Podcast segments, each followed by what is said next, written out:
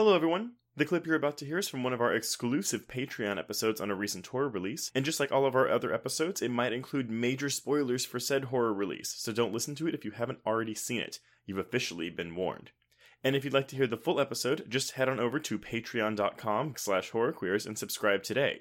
Without further ado, here is your exclusive Patreon clip. I am shocked to say that the first time I watched this movie, I actually wasn't a big fan of it. To the point right. where I even messaged you, Joe, and I was like, I don't... I mean, we can still cover it, but, like, I'm solidly meh on it. Um, mm-hmm. I rewatched it last night, and I did enjoy it more. I think, honestly, the early parts of this film that really try to do, like, this kind of meta horror commentary thing really annoyed me to the point that I was kind of missing the, the titular fun right in the rest of the film, because I was still like, because every it's really just kind of the early parts where it tries to get really meta and comment on horror, and then there's bits sprinkled throughout the film.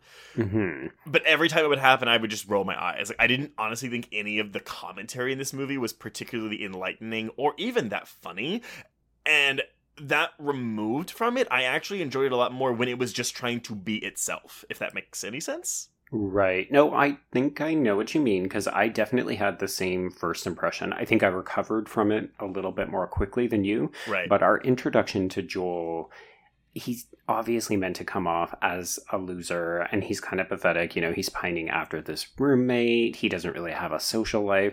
And I get what the film is trying to do in this regard, but I really just didn't like this character. And we've talked about unlikable characters before. They're not a deal breaker. You don't have to like your protagonist.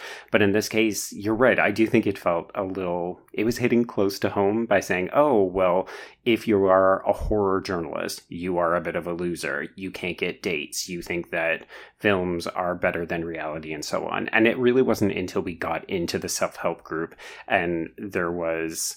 I think just more fish out of water comedy that the film started to right. relax and settle into itself.